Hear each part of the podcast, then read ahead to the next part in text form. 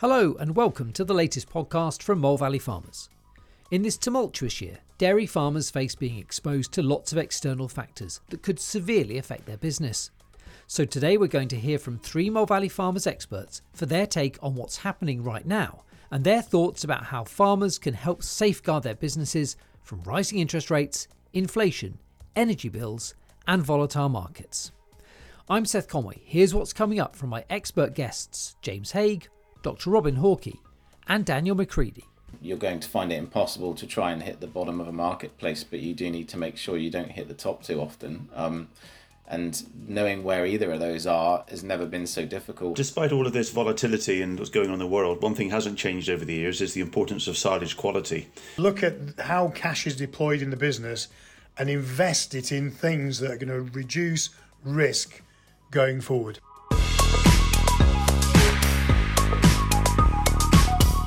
Well, there's plenty of volatility out there within the agricultural markets at the moment, and if you're after information about the latest goings on, you've come to the right place because I've got three chaps in the room who will provide plenty of considered opinion and advice and uh, all manner of information about their subject areas. So, if we just go round our room first of all, introduce who we've got from Mole Valley to offer this advice today. Let's start with you, Dan.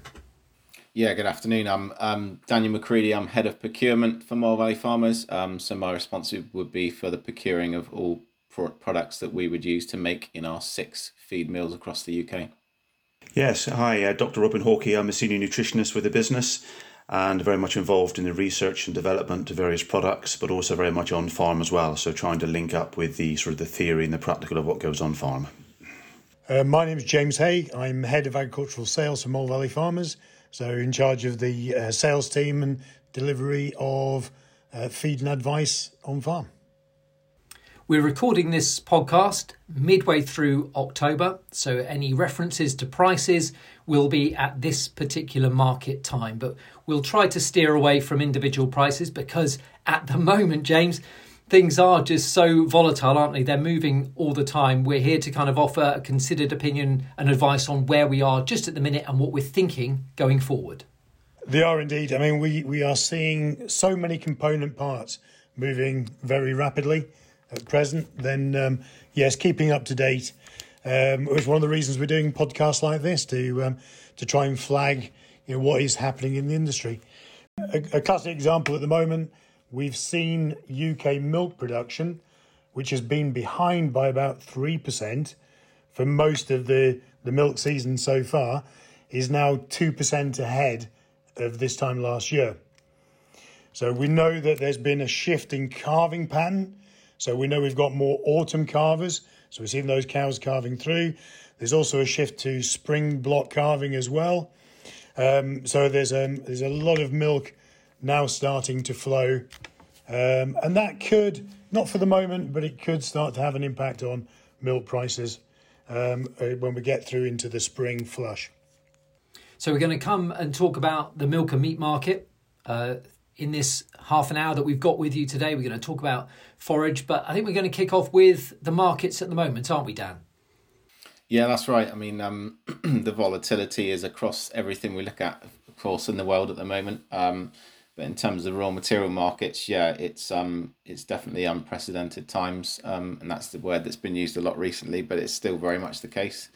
Um, I mean, you can look at the fundamentals of products and go into that individual, but realistically, today the biggest the biggest um difficulty with risk um is actually in the outside influences of what's going on today. Um, so if we look at um, you know the grain market, for example, which is obviously massively important to the globe, um, I think everybody knows that you know the food corridor was agreed with Ukraine, and that and that's obviously happening.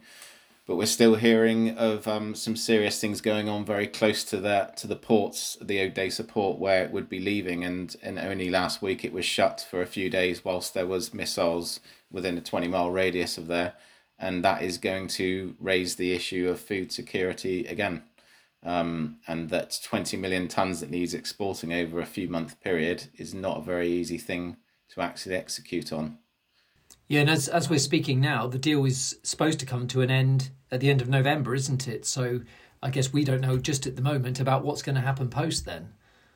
Exactly. No, exactly. And markets will react, you know, very volatilely in that in that scenario. It's um at the moment, you know, the in terms of the price, it's it's obviously softened in in the in the time before this, um, and it seems to be sat at a reasonable level today. But actually, um, it's certainly capable of having aggressive rises again if any more news of that nature was to come in, and I think that's where the risk is really high because it certainly um, has the ability to to make those rises and very fast when it does. Which is obviously a very tricky scenario, isn't it, for people? Is there anything that um, farmers can do to, to manage the risk for their business in, in that respect? Yeah, I mean it, it's it's a little and often approach is often the thing you need to be looking at. Um, that's realistically how lots of things have to be procured today, not just um, you know products for farming the risk needs to be managed um, by the sense that if that you're you're you're going to find it impossible to try and hit the bottom of a marketplace, but you do need to make sure you don't hit the top too often. Um, and knowing where either of those are has never been so difficult, and the and the width, and the gap between the two is now enormous. Whereas before it would be a much smaller trading range throughout the course of a year. Um, so the risk is significantly higher um, than it has been in the past. Um, and for that reason, you want to be managing your risk by taking, you know, a percentage that you feel comfortable and is correct for your business at the right time. Um, and if you do a little and often approach, then it's all about trying to work a, a sensible average into what you have purchased. I guess with the way that the financial markets have steadied a little bit with the intervention of the new chancellor, I guess that uh, the comparison of the pound against the dollar is helping a little bit anyway in terms of the what you're getting for your money. Yeah, yeah, yeah. I mean, um, certainly wouldn't said it was helping last week or the week before. Um, but um, but yes, it's it's got a level of firmness to it now. I mean, we saw the low of one hundred three to the dollar, which was very concerning. Um, and you know, again, to give an idea of how that affects raw material markets, for every one point that we do lose against the dollar, it's between three fifty and five pounds a ton in price. Um, so it is really significant when you see big moves, big falls in the way we have. Um, I mean, if you look back at early part of this year, February, March, we are at one thirty six to the dollar, thinking about one forty. And, and now we've we've fallen so heavily from the 120 that we're actually into the teens um, and it could get back one day, but I think we need a weak dollar to help us. Um, I don't think we have an awful lot um, out there today to, to suggest that we're going to make a significant comeback with the sterling in the next few months. Um, and that that to me, you know, suggests that we can't rely on it on it helping us in terms of the price. Yeah, and I mean those are factors that are out of all of our control, aren't they? And James, for you, when you're kind of out there managing the sales teams and things, you know, those kind of price arguments, price conversations must be uh, top of your kind of list. They are indeed, and um, but it comes down to the things that we can manage. So when we're out on farm at the moment, we're doing, doing a lot of measuring up of silage stocks. So what silage have we got in the clamp? And there's a real mixed bag between, especially between north and south. Uh, once we've done that measuring of silage stocks, put together a, a feed budget for the winter, so we can see how many cows are going to be taken through, how much silage you're going to need, and if there's a gap, how are we going to help our customers to navigate that gap and um, and fill it cost effectively. Um, Dan, you know, Dan and his team have done a really good job of, of, of buying for us at the right time uh, this year, and continue to you know to look at where those opportunities are. Um, from a farmer's point of view, they've got to deliver a margin um, on each litre of milk that they're producing. Uh, we're very fortunate at the moment that milk prices are good, and there's probably never been a, a better time when the milk price to feed price ratio has meant that there's a margin to be made. Dan, can I ask you, do, do you feel there's an issue with, could it be an issue with supply of any raw materials, that's going on in the world? The cost is one thing, but do you think we may have to, as a, as a nutritionist, we may have to reformulate in certain areas because raw materials may or may not be available or may become excessively expensive? Yeah, realistically, there is. Um, I think um, the price will always be under relative control in the sense that as soon as something becomes too expensive, no one will buy it and trade it, and it eventually have to come and correct itself. Um, but in terms of logistics, yeah, it's another area that's incredibly hard today. um, and there will be disruption in the winter, I believe, um, in terms of supply. I don't think it will be to the level of having weeks or months where nothing's coming and real huge issues of having to reformulate or cancel contracts, etc. But I do think there'll be delayed shipments coming, um, and and that would could could potentially cause real tightness in the supply and demand for the UK um, in for like a two or three week window where we might have to do things that we haven't normally had to do to make sure that we can carry on producing. So I think something you know will be very important going forward is you know lead order times, isn't it, with everything we do? Because you know if supply is going to be you know slightly more volatile than normal, then I think you know then um, you know having lead times, everything is going to be so important, isn't it?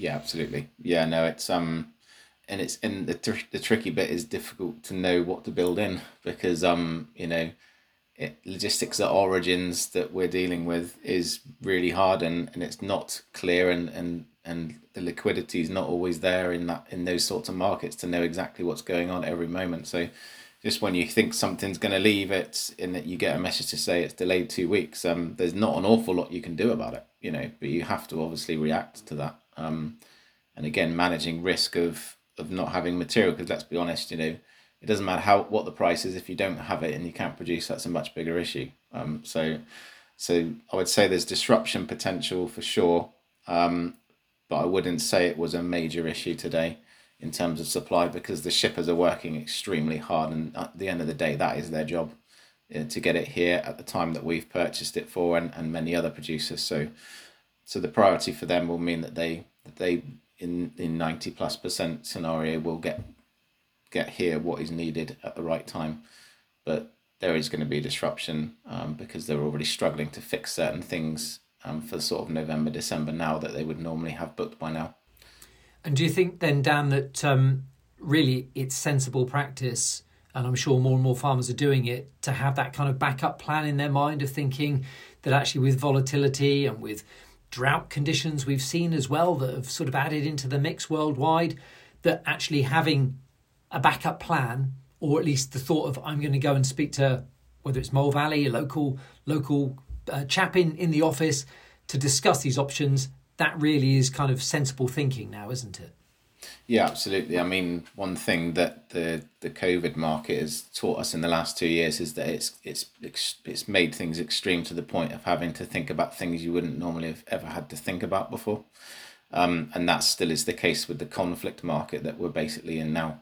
Um, you know, the volatility realistically is a lot to do with um, the fact that the Russia-Ukraine conflict is is a big unknown in terms of what's happening today, next week, next month, next year. So, so although the pound is hurting us in places and costing us money at various times when we're um, parliament wise not in, in order, I would say that the biggest influences to all these markets is still the conflict and and planning for that is tough. But there has to be plan Bs and plan Cs as to what might happen if the prices rocket again, if the milk price doesn't rise any further than it might have hoped. You know those sorts of scenarios. Yeah, no, absolutely, and uh, just mindful to to point out that this is a business focused pod- podcast about the agricultural markets. And whilst we are talking about the agricultural markets and the impact of the conflict uh, upon them, we're obviously all very mindful that this is having such a, a, disastrous human impact there on the ground. So don't feel that whilst we're discussing things kind of from a business perspective, we're not mindful of what is uh, happening to, to, to, people on the ground. Um, in terms then, Robin, of, you know, you, you mentioned the, the, the question there about, you know, the, the nutritional factors of uh, this potential disruption to supply. For yourself, then, what what kind of things can we do? And as James has mentioned, within the clamp, to kind of understand what we've got going forward and what would be best for the individual herds.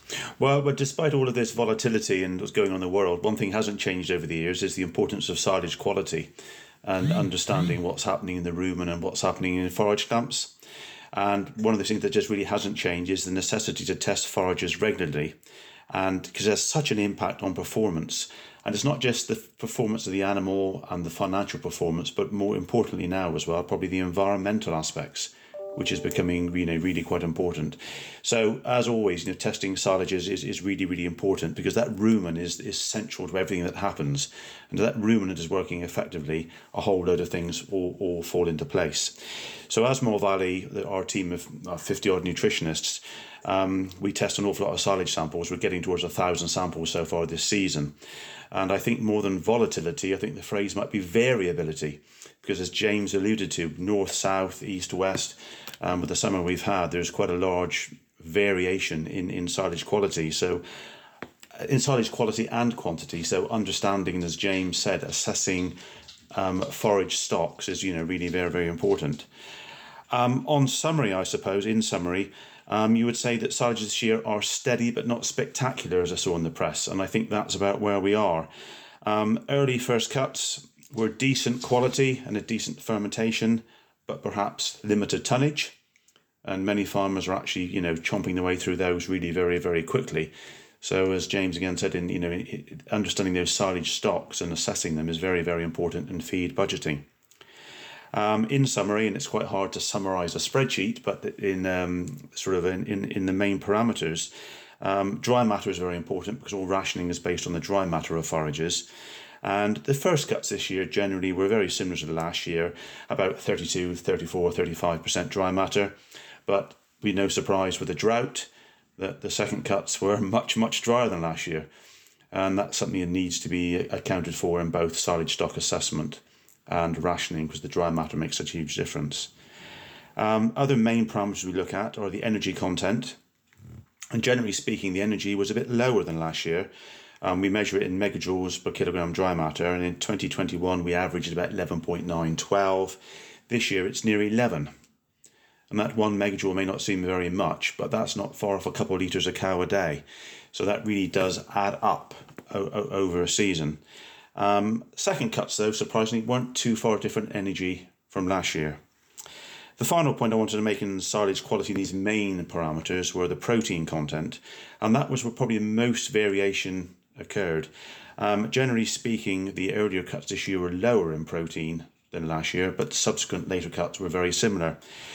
But I think there's a question we need to ask is certainly the nitrogenous fertilizers has a large impact on the protein quality and protein quantity of fertilizer and you know how is fertilizer pricing and availability affected the silage quality and how would it affect it going forward and i think that's something the industry will be asking itself you know it, it'll be a big question in the coming 12 months going forward on, on, on how the impact of fertilizer policy on actually silage quality um, that, that will be quite a major point um, just giving on a couple of more specifics though and as I say devil is in the detail um, two more subtle differences in silages this year, which may have a significant impact. The first one is the fermentations are quite different this year. Um, we have what we call fermentation acids, which make the silage, and we look at different ratios. And generally speaking, this year, the, the lactic, the main good fermentation acid, is lower this year than in other years. And the other acids called um, acetic and butyric acid, acetate and butyrate, are actually slightly higher. And whereas we normally expect a ratio of lactic to acetate and butyrate of about 4 to 5 to 1, this year it's near 2 to 1. So that suggests that the fermentations aren't as strong and the keeping quality and the eating quality, the silage may not be so good. So I think that's another very important reason in, amongst the main parameters of dry matter, energy and protein of understanding the type of silage, how it'll feed, how it'll keep, and how it'll be digested. So fermentation quality, but also the fibre quality of the silage. We measure this in the D value or the digestibility. And on average, the digestibility is down from about 74% last year to 70% this year. So that will no doubt not only impact on the um, the performance of the animal, but also the intake of the silage, because as it's less digestible, the animal can actually eat less. And we measure this what we call the NDF, the neutral detergent fibre content of the silage. And generally speaking, that's 5 to 6% higher than last year. So it means that the silage is quite a different fermentation. They may well support butterfat better, but they may not support yield quite so well. But if the ration is balanced accordingly and these factors are taken into consideration, Seth, then these factors really, um, you know, it's manageable and the silages aren't bad, but there's huge variation, and sort of in summary, they are steady but not spectacular. Keeping up to date with the latest information is incredibly useful. So if you'd like to receive our weekly Straights report or daily raw material text message, then please email catherine.ward at molevalleyfarmers.com to sign up. That's Catherine with a C dot ward at molevalleyfarmers.com to sign up to our weekly Straights report or daily raw material text message. No, thanks for that, Robin. And you know the fact that Mole Valley are testing so many enables us to have that overview, doesn't it? To see what's happening, and that's kind of really useful information to impart. And I guess for yourself, James, you know, it's kind of knowing, isn't it, what people are going to be looking for because they're seeing the results of what they've got within their clamp and what they might need to top up with. There's so much to play for at the moment. So if you, you know, if you're milking a herd of cows the silage quality isn't quite as good as it as it as it was maybe in a previous year. You might be two litres of milk down. That's a pound a cow a day of income at a 50 pence milk price. That's big money, isn't it? It's big money. So if you've got 150 cows, that's 150 pounds a day, multiplied by seven days of the week. So you know it starts to to add up. So the um, the cost benefit ratio of of using maybe more um, you know, uh, balancing the ration in a lot more detail actually pays much better. Um, so if you are on a milk composition contract, then you could find yourself where you could be making another one or two pence a litre by manipulating milk composition. So again, really having a close look at the diet and analysing down what could we do differently. Do we need more true protein? In there? Could we use more, you know, maybe um, uh, a molasse product which has got protein built into it? Could we use some amino acids? Could we use a different mineral mix? Um, it's well worth taking the time now to really concentrate on what does the silage that we're feeding today, what could we do better? Yeah, and with that, I suppose if we're looking at the the flow of milk, the the the prices that are available at the moment. You you mentioned earlier that in some ways actually matching the rise in the feed price with the milk price has been a little mm. bit of a blessing, but I guess you know you still got to be mindful, haven't you, that that that could change. Absolutely could, and if you take it, you know, with a think about a business like a slot machine, you're putting a pound in, you're pressing the button or pulling the lever, and um, what drops out of the bottom? Well, if you're putting a pound in and two pound comes out, you keep doing that all day long. Yeah, and we, happy days. Happy days, just keep going. And, and we are seeing customers do that where, you know, they're putting more and more feed in, they're getting a return on that investment. But it's about understanding the numbers because at the moment that it stops delivering that return, then we have to think again. If we analyze into the herd, you know, we're dealing with herds of cows, but the herd of cows is made up of individuals some of the cows at the bottom end of the herd, they're not necessarily paying their way. And with coal prices where they are today, might be worth a second look at should those cows actually continue through the winter eating into valuable silage stocks and then using more expensive feeds when they're not giving us quite the return on investment. Could we reuse that capital, redeploy it in the business, um, to, to better effect. A big cloud on the horizon is interest rates. A number of farmers out there, you know, are very fortunate don't not to have overdraft and not to have massive loans, but the vast majority have got overdrafts and loans. Could be seeing those increasing by two, three, four percent interest. That's a lot of money. Could we redeploy the capital value we've got in the farm to, to reduce those overdraft facilities? And just drive the milk production a little bit harder from a milk yield and milk composition point of view. And I guess you like you say, focusing on that composition, if it could earn you a pence or two more, that's that's a big issue, isn't it? You know, if if you're able to do that, it's really exciting because you know, as, as nutritionists, um, we've we've got many many tools in the toolbox. We've got a range of products and we've got a range of techniques to help improve milk composition. And, you know, if let's say you take somebody at 4.1% fat, 3.2% protein, yeah, we can increase the fat yield and we can increase the protein yield. Understanding the milk contract that that farmer is on, we, we can we can manipulate the diet no problem at all. But that starts that starts with actually understanding the silage, though, James, doesn't it?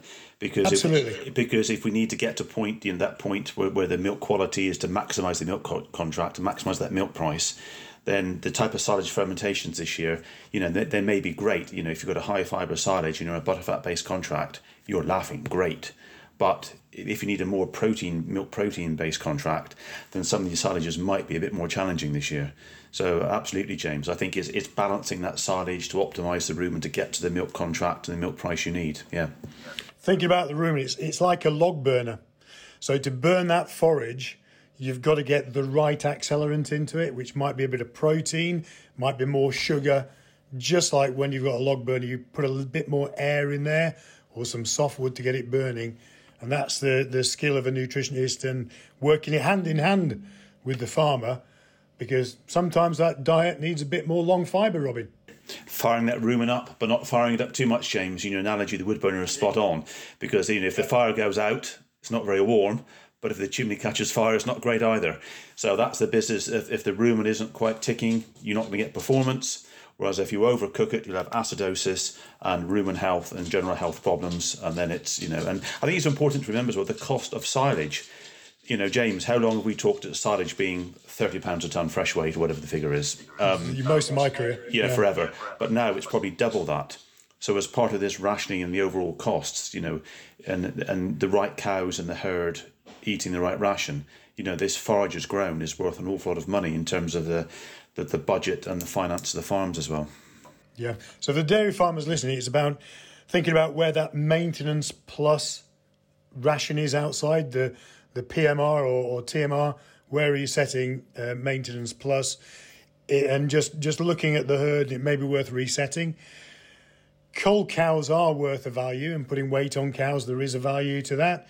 Um, but um, if we think about silage stocks across the south of England, there was a moisture deficit of, of 160 millimetres. So that's two or three months' rainfall, you know, and so a lot of farmers are short of forage. But where si- um, hay and straw prices are this year gives a great opportunity to incorporate those into the diet, rebalance the diet, um, and, and spread those stocks out longer.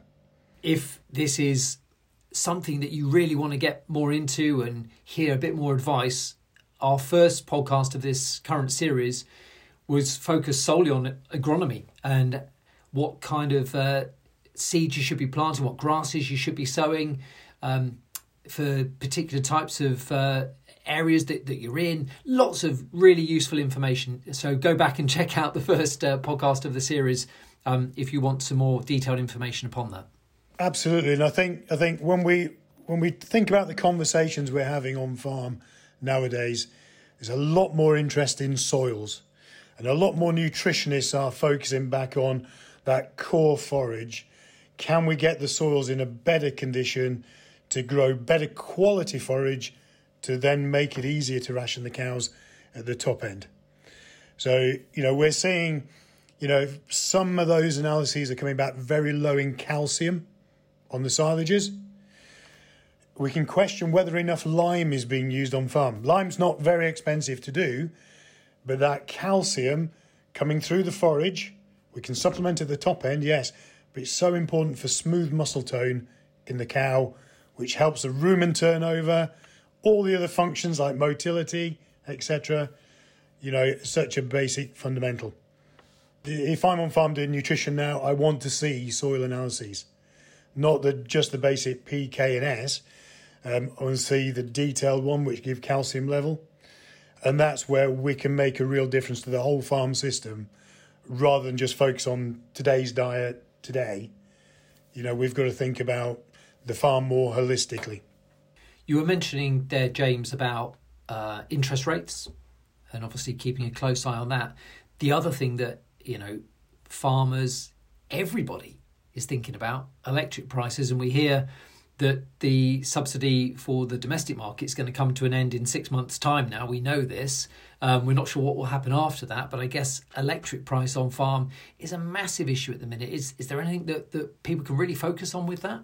Um, absolutely. I think for before the government's announcement, I think a lot of farmers, and forgive the pun, but got a shock. Some of those electric contracts, you're looking up to 90 pence a kilowatt hour. And when we, and when we look at where electricity use is on farm, um, there's a, there's a big chunk of electric used within the whole milking process. You know, so washing down through the process. Perhaps we can be a bit smarter around dairy chemical usage. Perhaps you know, for those that are still doing two hot washes a day, cold wash and the dairy chems we can use today. You know, our colleagues uh, that are out on farm looking at that can help to reduce that that electric cost. If you look at the herd of cows itself, you know, if you take a row of cows, that's probably going to take you a quarter of an hour to 20 minutes to milk that row of cows. If you take the bottom end of the herd, the, uh, maybe a marginal production, you know, not really paying their way, taking them out of the, the milking herd, maybe uh, culling them, um, could save you a quarter of an hour of milking. That's half an hour a day of that vacuum pump running, the lift pumps working, etc. So there's there's that little partial budget to do. It's well worth just reviewing all of these things. Longer term, we've got our Mole Energy business, which is putting in a lot of PV and these solar units now to try and you know try and take that risk out of the business. As long as the sun keeps shining, at least we're not open to market volatility by having you know renewable sources of electric on farm. Yeah, and obviously quite a few farmers have put in small scale turbine as well, haven't they, to uh, to aid their electricity production. I think there's a misconception that, that payback time is a long time, and it used to be, didn't it? It used to be talked about 20 years payback. But today, with electricity costs where they are now, and the advancements in the technology, is a completely different calculation.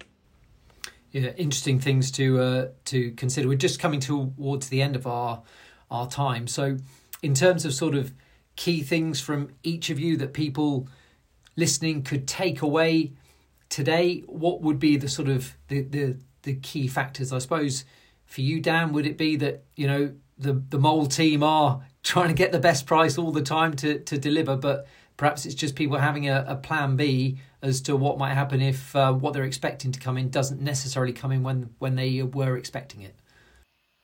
Yeah, I mean the the extremes in the market are there and they're and they're real and they're happening now. And on on reflection at the moment, it, there doesn't seem anything out there to suggest that it's going to really end um, and that volatility has to be managed. Um, and the risk of your business obviously needs to be managed differently to, to how it may have been in the past. And that's the, realistically what people need to be looking at. Um, in terms of product availability, like I say, I don't think we'll end up having any issues there. Um, if it's individual raw material basis, there's always something you can do within the formulation to still produce the same finished product feed that you would need anyway. Um, so it's more about you know risk risk price and and how you manage that. I think a lot will have had um, a good understanding of how to manage that, perhaps in the last couple of years anyway. But it does seem that that volatility is going to continue, and so it's just really important to understand within your own business, as everybody needs to, how exactly you best manage that.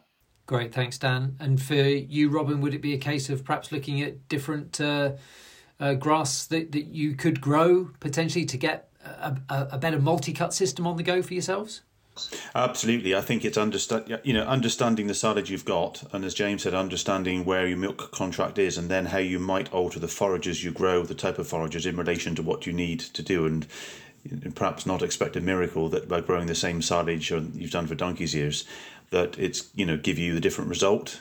Um, and I think it's understanding different systems um, understanding different forages, the ratios of those forages in relation to what you need to achieve. Are you looking for that extra litre, or are you looking for those you know those constituents components of the milk to to enhance your milk price? Um, you mentioned multi-cut though, and that's probably another, another a whole new discussion. But I think there's quite an important discussion there in terms of the quality of silage, but also the costs of production. Because where diesel costs are as well, multi-cuts can be expensive. They they do provide excellent quality forage, but I think to, to make sure that those costs are then utilised fully. Um, so there is a balance there, and I've got a few farmers now that have actually gone away for fewer but larger cuts because it's that much cheaper to make, and they can still and still get a good enough quality for what they want to achieve. But it's all about discussion, understanding the cow's requirements in relation to the milk contract. And a discussion with a, a Mole Valley nutritionist is a very sensible thing to do. Quite agree. and for you, James, what's your main takeaway? I think the main takeaways are know your numbers.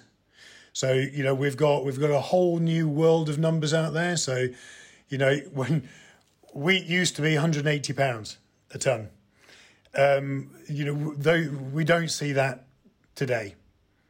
You know you can add hundred pound plus to it. Um, so know the numbers, um, understand what the key drivers are for the business. Um, evaluate forage stocks if you're doing a tick list. Get your silage clamp measured now and understand what rate it's going back because when you run out of silage, other people are running out of silage at the same time, and they will be in the market then to try and fill that gap. At the same time, that demand will drive pricing. So, so create a feed plan to stretch out for a good six to twelve months. So you've you've fully identified you what month by month what you need, and then buy those stocks early. So we've contracted a lot of people for the winter, um, and they've got they've almost locked and loaded margin for the winter, which is great. Do a milk forecast, and then start breaking down the herd and, and looking at margin per cow or groups of cows. Are they making the margin that I want them to? Am I am I a busy fool looking after those cows, or you know am I am I putting enough focus into the top end? And I think lastly, really cash is king, always is, and work cash really hard at the moment. Make the most of that milk price, and then look at how cash is deployed in the business and invest it in things that are going to reduce risk going forward. So if you've got the bottom end of the herd that really is just a passenger, cashing them in and putting them into solar panels could be a really good move if come next April you're going to end up with an electric contract at 90 pence a kilowatt hour. So I think we've got to re, you know be be prepared to just shake up the business a little bit uh, and and think a little bit differently. And our team are there to help people think about some of the unthinkable things as well. Thanks for listening today. We'll be back soon with another agricultural update from Mole Valley Farmers. If you want to see more of what we're about and what we offer, then head over to moleonline.com. That's moleonline.com, and I'll speak to you soon.